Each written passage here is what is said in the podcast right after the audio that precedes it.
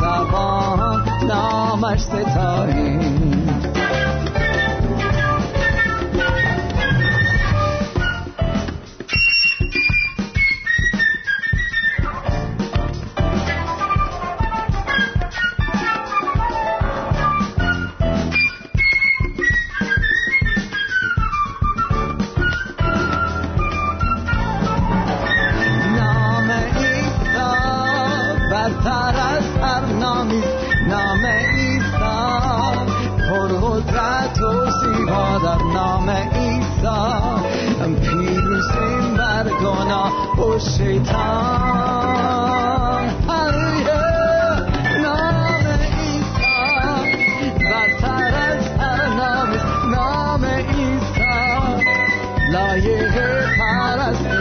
از هر ملت و قوم و زبان نامش ستاییم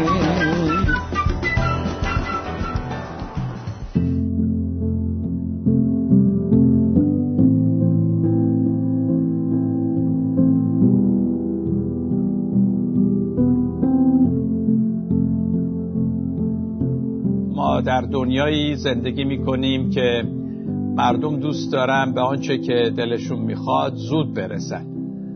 و این زود رسیدن به هدفی که ما داریم باعث میشه که گاهی اوقات به هدف نرسیم. این عجله کردن زود به یه جایی رسیدن. همین حالا من قهوه‌ای که اینجا می‌خورم قهوه فوریه. چون دیگه حوصله‌شو ندارم که پروسش رو طی بکنه. اینه که قهوه فوری ما داریم میریزیم می‌خوریم. کامپیوتر الان در دسترس ماست و می‌خوایم هرچی سریعتر باشه کامپیوتر. هی هر دفعه ابزاری که توی کامپیوتر هست تندترش می‌کنن. ماشینا همینطور. حرکت در زندگی همش تند شده انگار. و این خواهی نخواهی روی خیلی چیزا در زندگی ما اثر گذاشته. به همین خاطر اگه افرادی می‌خوان که زندگیشون عوض بشه به دلایلی راضی نیستن از وضعی که دارن بگیم یه نفر چاقه می‌خواد لاغر بشه یه نفر شخص روحانی هست می‌خواد روحانی تر بشه مسیحی تر بشه به قول معروف یا معتادی که می‌خواد زود خوب بشه اعتیادش رو ترک کنه. و همینطور شما نمونه دیگه مطمئنم که در زندگی دیدید یا می‌شناسید افرادی که می‌خوان زود عوض بشن. یا ما یک business ی رو شروع می‌کنیم تجارتی می‌خوایم زود به مراد برسیم. و به همین جهت هم چون بعضیا می‌دونن که انسان عجوله می‌خواد زود به هدف برسه سعی می‌کنن کالای خودشون رو بفروشن بگن آقا اگه این کالا رو بخری تو زود لاغر میشه اگه این کالا رو بخری مصرف کنی زود اینطوری میشی. اگه موعظه ای که من می‌کنم گوش بکنی زود زندگیت عوض میشه. و همینطور هی به افراد امید کاذب میدن. در حالی که حقیقت اینه که عزیزان من نمی‌تونم یک شبه عوض بشم. حقیقت اینه که تغییر سخته. وقت می‌خواد آهسته است یک پروسه هست. یک حرکت آنی و فوری نیست که من یه قرصی بخورم و همه چی درست بشه. فکر کنم همه ماها با این حقیقت با این جمله موافقیم که یک شبه نمیشه عوض شد. خب پس اگه من می‌خوام که وضعمو بهتر کنم عوض بشم هر یک از این مواردی که من شمردم براتون یا اگه شما مورد دیگه ای دارید و می‌خواید اون حالت تغییر پیدا کنید می‌خواید عوض بشید چه چیزایی لازمه؟ چجور ما می‌تونیم شاهد عوض شدن خودمون بشیم؟ بهتر شدن خودمون بشیم. حالا در هر یک از این مثالهایی که من زدم. به طور کلی چه کار باید کرد؟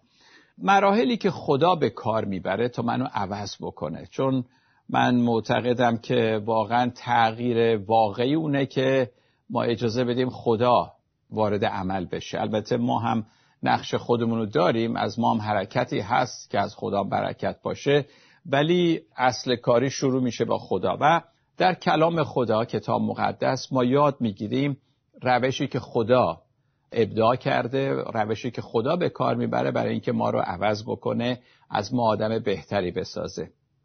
اولین مرحله تغییر من اسمشو گذاشتم نگرانی. منظورم چیه؟ یعنی اینکه شخص تا نگران حال خودش نشه بگه چه وضعیتی که من دارم متوجه اشکال نشه هیچ موقع نمی‌خواد عوض بشه. کما اینکه خیلی افراد هستن که در یک عادت زشتی هن یا یک روش و عادت می‌تونیم بگیم مهلکی دارن خودشون از بین می‌برن ولی اصلا هم از این بعض ناراحت نیستن. به طرف میگی آقا اگه این سیگار کشیدن رو ادامه بدی تو بعد از یک سال خواهی مرد محمیت نمیده. میگه خب من دوست دارم سیگارمو بکشم. مثلا اینه که اولین کار اینه که یک نگرانی یک دلشوره یک ناراحتی در ما به وجود بیاد که من می‌خوام اینو ترکش کنم. خوب نیست اینه که من دارم. اولین قدمونه. اگه اون قدم نباشه بقیهش اصلا فایده نداره. پس احساس ناراحتی نگرانی با خود میگی که باید کاری بکنم. اینطوری نمیشه. و باید خداوند به من کمک بکنه و من می‌خوام که عوض بشم. ناراحتم از این وضعی که دارم. وقتی این اتفاق میفته اون موقع است که خدا وارد عمل میشه. وقتی از خدا می‌خوایم که ما رو عوض بکنه و در واقع به قول کتاب مقدس آشیانه ما رو به هم می‌زنه. در تصنیه 32 11 هست میگه درست مانند عقابی که جوجه هایش را به پرواز در میآوره. خدا هم وقتی می‌خواد ما پرواز کنیم آشیانه رو به تکان وامی داره تا اینکه جوجه ها بپرن و یه کاری بکنن. پس این حرکت آشیانه این تکان خوردن این ناراحتی چیز خوبیه. اگه شما هم دوست عزیز می‌خواهید عوض بشید یک چیز تغییر بکنه در زندگیتون و ناراحتید از اینکه چرا در این وضعید به شما تبریک میگم. این قدم اوله. پس اگه خدا آشیانه تو رو تکان داده به تبریک میگم و میگم خوشحال باش چون اولین مرحله است برای اینکه زندگیت بهتر بشه. خودت اصلاح بشی خودت تغییر بکنی. مرحله دوم تغییر بحران هست. بحران منظورم دردیه که همراه با تغییر هست که من البته جلسه قبل خدمتون مفصل راجع به درد صحبت کردم. و فواید درد که درد در زندگی ما می‌تونه خیلی فواید داشته باشه و یکیش هم اینه که باعث تغییر و عوض شدن ما میشه. بنابراین فکر بکن که در زندگی تو چه بحرانی هست. چه اتفاقی افتاده که تو رو ناراحت کرده. شاید این به این دلیله که باید یه چیزی رو عوض کنی در زندگیت شاید باید شخصیت رو عوض کنی. شاید چیزهایی در شخصیتت هست که ناجوره. مثلا اگه یک بحران ازدواجی تو باش روی از خودت بپرس خب نقش من در اینجا چیه؟ من چه باید بکنم برای اینکه ازدواجم رو نگه دارم؟ چه تغییری باید به زندگیم بدم. شاید دردای کوچیکی الان در وجود تو هست دوست عزیزم که حالا جمع شده و نمی‌تونی هیچ کاری بکنی. ولی به این دردا توجه بکن. در دوم قرنتیان هفت ده پولس میگه گاه خدا اجازه می‌دهد که انسان دچار غم و اندوه گردد. چنین غمی سبب می‌شود که انسان از گناه دست بکشد. پس اگه درد شدیدی در خودت احساس می‌کنی از خودت بپرس که این درد به من چه درسی رو میده. این درد در واقع منو راهنمایی می‌کنه برای اینکه بدونم چه چیزی در من عیب داره و اونو من تغییرش بدم.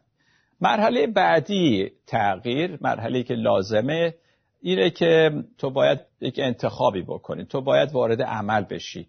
باید یه تصمیمی بگیری. باید تصمیم بگیری که حالا که من تا اینجا اومدم دردم منو نشون داده که چم هست و چه چیزی عیب داره همینجا نمونم. بعضیا میرن پیش روانشناس یا میرن کلیسا یا یه کتابی می‌خونن و متوجه میشن که چیزی در زندگیشون اشتباس ولی همونجا میمونن. فکر می‌کنن اگه دونستن که یه چیز اشتباس دیگه خود به خود این حل میشه. نه. الان مرحله تصمیم هست. آیا با مشکل و درد خود که رویارو می‌شدی آیا رویارو میشی درد تو انکار می‌کنه یا اینکه میگه نه این هست و من باید با این یه کاری بکنم؟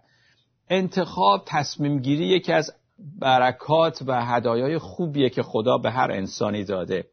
در ایوب 34 می‌خونیم همچنان که زبان طعم غذای خوب را می‌فهمد همان گونه نیز گوش سخنان درست را تشخیص می‌دهد. پس بیایید آنچه را که خوب و درست است تشخیص داده آن را اختیار کنیم. پس خدا به انسان این استعداد رو داده که بدونه چه چیز بده خوبه و بعد تصمیمش رو بگیره که چیکار می‌خواد بکنه. آیا من می‌خوام فرار کنم از این یا اینکه می‌خوام باش روبرو بشم؟ متاسفانه راه های فرار زیاده. کسی که اومده بحرانی در گرفته در زندگیش دردی داره و متوجه شده که در زندگیش یک مسئله هست از اون مسئله فرار می‌کنه. وقتی می‌فهمه که در زندگی زن و شویش مسئله هست میگه خب من برای اینکه از این مسئله فرار کنم دست به دامن مواد میشم مواد مخدره یا اینکه میرم با یه نفر با یه زن دیگه رابطه ایجاد می‌کنم و چیزای از این قبیل. یعنی اینا همش فراره از دردی که داره. بنابراین آیا شما چی عزیزانی که به این برنامه گوش می‌کنید؟ آیا می‌خواهید فرار کنید از مسئله از دردتون یا اینکه می‌خواهید باش روبرو بشید؟ این موقع است که ترس وجود ما رو می‌گیره چون روبرو شدن با چنین مراحلی با چنین بحرانی و با چنین دردی واقعا ترسناکم هست. ولی راه درستش همینه. تعجب نکنید که در این مرحله سوم دردتون حتی بیشتر بشه. درست مثل ورزش یا دایتی که شما می‌گیرید می‌خواهید بدن سالم داشته باشید روزهای اول سخته. بری باشگاه بری پرورش اندام و به زیباییت برسی یا هر چی که هستش اوایلش سخته. ولی وقتی که عادت میشه اون وقت یواش یواش دیگه راحت تر میشه. مرحله چهارم مرحله بعدی درک ادراک هستش. در این مرحله درک تازه ای ما پیدا می‌کنیم. وقتی که این سه تا مرحله رو پشت سر میگذرونیم و میریم به طرف جلو. رومیان باب دوازده آیه دو میگه با نو شدن ذهن خود دگرگون شوید. یعنی یک درک تازه ای پیدا کنید. یک عمقی در وجودتون هست عمیق فکر می‌کنید. بدون تغییر دادن فکر نمیشه ما خودمون رو تغییر بدیم. چون تغییر اتوماتیک نیست. در اینجاست که ما به یک ادراک جدیدی نیاز داریم. با تغییر دادن فکر شروع می‌کنی و با روشنتر دیدن غذایای و اینها و در اینجا خیلی مهمه که عزیزان ما واقعا به خداوند پناه ببریم و بگیم خداوند رو منو کمک بکن حقیقت رو بشناسم. به ذهنم کمک بکن خوب و بد و تشخیص بدم. راستی و ناراستی سیاه و سفید و مهم و غیر مهم و عیسی مسیح میگه حقیقت شما رو آزاد می‌کنه. حقیقت رو بشناسید چون دوست شما میشه و شما رو آزاد می‌کنه.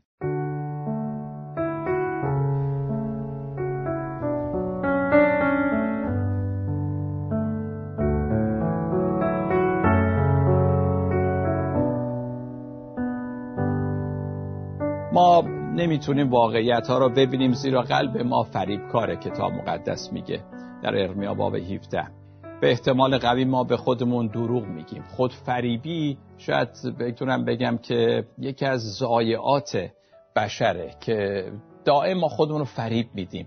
چیزهایی را که می‌بینیم جور دیگه سعی می‌کنیم ببینیم. واقعیت ها رو نمی‌خوایم ببینیم. به خاطر اینکه از درد میترسیم. ولی کسی که خودشو فریب نمیده شجاعانه نگاه می‌کنه و واقعیت ها رو می‌بینه. خدا تمام تصویر را می‌بینه ولی ما نمی‌تونیم ببینیم یا نمی‌خواهیم ببینیم.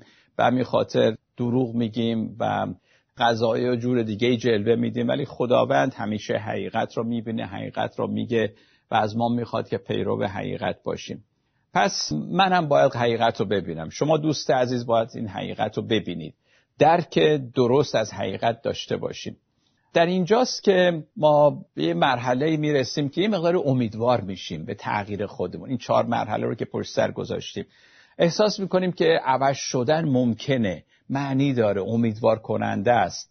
عجیبه در کتاب مقدس خداوند وقتی مردم رو عوض می‌کرد اسم جدیدی هم بهشون می‌داد. مثلا وقتی خدا با ابراهیم دیدار می‌کنه میگه بعد از این اسم تو ابراهیم خواهد بود نه ابرام چون قبلا اسم ابراهیم ابرام بود. یا یعقوبو میگه بعد از این تو اسرائیل خوانده خواهی شد. یا شمعون شاگرد مسیح رو عیسی مسیح میگه بعد از این تو پتروس خوانده خواهی شد.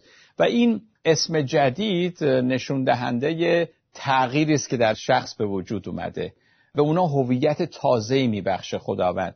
دیدگاه بزرگتری بهش میده درک عمیقتری میده از غذایا اما یه چند چیز رو اینجا دوستان عزیز بگم. شما که می‌خواید زندگیتون تغییر بکنه بهتر بشه بهسازی صورت بگیره. باید بدونید که حقیقت قبل از اینکه ما رو آزاد بکنه همینجور که آیه رو خوندم اول انسان رو دردمند می‌کنه. درد میاد سراغ ما. تو با حقیقت تلخ وجودت آشنا میشی. نگاه میکن می‌بینی که چه چیزای بدی هست که باید عوض بشه. و این دردناکه. اما امیدوار کننده است. چون الان رسیدی به جایی که می‌تونه از همه اینا خلاص بشی. حقیقت تعارف نمی‌کنه. رک و راست هر چه که هست به ما نشون میده.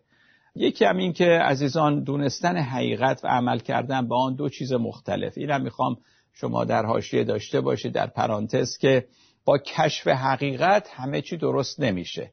حقیقت رو که شناختی حالا باید حقیقت رو در زندگیت به کار ببندی. اگه چیزی شناختی که می‌دونی زندگی زناشویی تو بهتر می‌کنه تو رو آدم بهتری می‌سازه شخصیت تو عوض می‌کنه. حالا باید وارد مرحله بشی که مرحله عملی هست. مرحله پنجم بنابراین می‌رسیم به کردار. عوض کردن یا اصلاح رفتار. این کتاب مقدس ایمان عملی می‌خونه. یعقوب میگه پس ایمان به تنهایی و بدون عمل مرده است. هر چقدر تو ایمان داشته باشی باورت قوی باشه به مرحله عمل اگه نمی‌رسه هنوز میشه گفت بیفایده است. چیزی که می‌دونی درسته و بدان عمل می‌کنی اینو کتاب مقدس اسمش رو چی می‌ذاره؟ می‌ذاره توبه. توبه کردن یعنی اینکه احساس ندامت کردن نیست فقط بلکه و هی احساس گناه کردن. بعضی فکر میکن توبه اینه که من هی قبطه بخورم به حال خودم و, گذشتم و بگم ببخش خداوندا این چه غلطیه که کردم و احساس گناه احساس گناه احساس گناه. ولی توبه جنبه مثبت هم داره. کتاب مقدس میگه توبه یعنی عوض شدن طرز فکر و عوض شدن رفتار. البته درش یه مقدار تأسف به خاطر گذشتم هست. متاسف میشیم ولی زود میگذریم از این مرحله و خودمون رو عوض می‌کنیم به کمک خداوند. تغییر فکر و تغییر رفتار. این معنی توبه در انجیل هست. وقتی می‌خوای تغییرات انجام دهی ممکنه کلافه بشی ممکنه نومید بشی همه اینا هست ولی ممکنه احساس درد بکنه. همه اینها چیزهای منفی ولی لازمه و از اینها حراس نداشته باشی. اینا باید که صورت بگیره. بالاخره می‌رسیم به مرحله ششم تعهد به ادامه دادنه. عزیزان اگه شما نگرانید از بعضتون درد دارید و خودتون می‌خواد عوض کنید ادراک تازه پیدا کرده رفتارتون رو عوض می‌کنید و یک امیدی هست که احساس می‌کنید خدا داره وارد عمل شده و شما رو تغییر میده حالا باید تعهد بسپارید به خداوند که همین راه ادامه بدید. بسیاری به کلیسا میان و تا یک مقداری وضعشون بهتر میشه ولی تا وضعشون بهتر شد دیگه می‌ذارن میرن. و میرن دنبال کار خودشون تا اینکه چند سال بعد دوباره سرشون به سنگ می‌خوره و دوباره برمیگردن. باید ادامه بدی این راهی رو که شروع کردی. در این دنیا کاراکتر ما شخصیت ما هرگز کامل نخواهد شد. ما همیشه لازم داریم که بشنویم و تغییر پیدا کنیم. افرادی که هر هفته میان کلیسا و من موعظه می‌کنم تعلیم میدم خیلی چیزهای جدیدی من براشون ندارم که بگم. تکرار مکرراته ولی این تکرار کمک می‌کنه که ما به خودمون یادآوری بکنیم که واقعا نیاز به خدا داریم. یادآوری بکنیم که من بدون خدا کار به جایی نمی‌برم. و حقایق رو دائم ما باید به خودمون یادآوری بکنیم. در آخر من می‌خوام چند نکته رو به خدمت شما عزیزان بگم و اون که چگونه در این مراحل می‌توان با خدا همکاری کرد. این شش مرحله ای که گفتم برای تغییر لازمه. اما در این شش مرحله ما باید نه به کوشش خودمون تنها بلکه با کمک خدا اینها رو انجام بدیم که نومید نشیم. فکرشو بکنید دوست عزیز یه نفر که می‌خواد زندگیشو عوض بکنه ولی کسی رو نداره. حالا کسی که می‌خواد زندگیشو عوض می‌کنه ولی مطمئن خدا باهاش هست و گام به گام او رو کمک می‌کنه. پس من می‌خوام این نفر دوم شما باشید عزیزان. و اجازه بدید خداوندم در زندگیتون نقشی داشته باشه. به چه شکل؟ چند تا می‌خوام خیلی سریع قدم هایی رو براتون بشمارم آیاتی رو بخونم. چطور میشه با خدا در این مورد همکاری کرد؟ اصطلاح از تو حرکت از خدا برکت.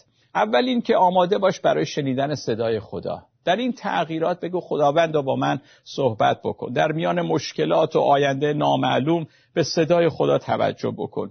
او در مشکلاته که توجه تو را به خودش جلب می‌کنه. پس اگه با مشکل روبرو هستی بگو خداوندا از من چی میخوایی مرحله دوم تسلی خداست که باید قبول بکنیم ما. به هنگام بحران از خدا فرار نکن بلکه به آغوش خدا برو و تسلیشو بپذیر. پس دوست عزیز من اگه همین حالا در بحرانی هستی در زندگی بحران خانوادگی مالی شغلی هر چیزی که هست عاطفی روحی روانی بگو خداوندا من به تو پناه می‌برم. این بحران باعث شده که من به سوی تو بیام نه اینکه از تو فرار بکنم. کلام خدا میگه خدا عدل و انصاف واقعی را به اجرا در خواهد آورد و میگه ای خدا به مصیبت من توجه نمودی و از مشکلات من آگاه شدی. داوود در مزامیر میگه. یونس وقتی که در مشکلات بود میگه که وقتی که تمام امید خود را از دست داده بودم بار دیگر تو را ای خداوند به یاد آوردم. همه اینها و آیات بسیاری هست که چطور خدا در اینجور مواقع به ما تسلی میده. سوم از خدا شهامت بخواه. وقتی با تغییرات ناآشنا روبرو می‌شوی از خدا جرأت بخواه. بگو خداوندا کمک بکن منو که من بتونم این تغییر رو تحمل کنم و باهاش گام به گام جلو برم. مرحله بعدی اینه که کلام خدا رو به کار ببند.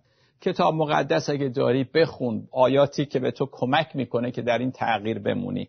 هرچه بیشتر حقیقت رو به کار ببری آزادتر میشی.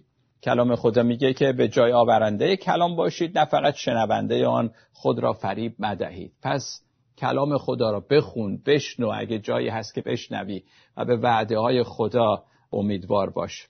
مرحله بعدی مرحله پنجم که چطور با خدا همکاری بکنیم اینه که در انتظار کمک خدا باش. یعنی واقعا منتظر باش ایمان داشته باش که خدا کمکت می‌کنه. چرا؟ چون که داری راه درست رو می‌گیری. می‌خوای تغییر در زندگیت رخ بده. در مزمور می‌خونیم خودت را به خداوند بسپار و بر او تکیه کن و او تو را یاری خواهد داد. مرحله ششم و آخرین مرحله اینه که به نقشه خدا بچسب. خدا برای هر یکی از ما نقشه عالی داره. کلام خدا میگه پس ای برادران از انجام کار نیک خسته نشویم زیرا به زودی پاداش خود را درو خواهیم کرد به شرطی که دست از کار نکشیم. و بعد پولس رسول باز جای دیگه میگه در فیلیپیان یقین دارم آن که کار نیکو در شما آغاز کرد آن را تا روز عیسی مسیح به کمال خواهد رسانید. پس عزیزان برخی شما به جای رسیده اید که می‌خواهید همه چی رها کنید. میگید این زندگی برای من فایده نداره این ازدواج برای من فایده نداره این رابطه برای من فایده نداره. ولی من میگم که نومید نشو.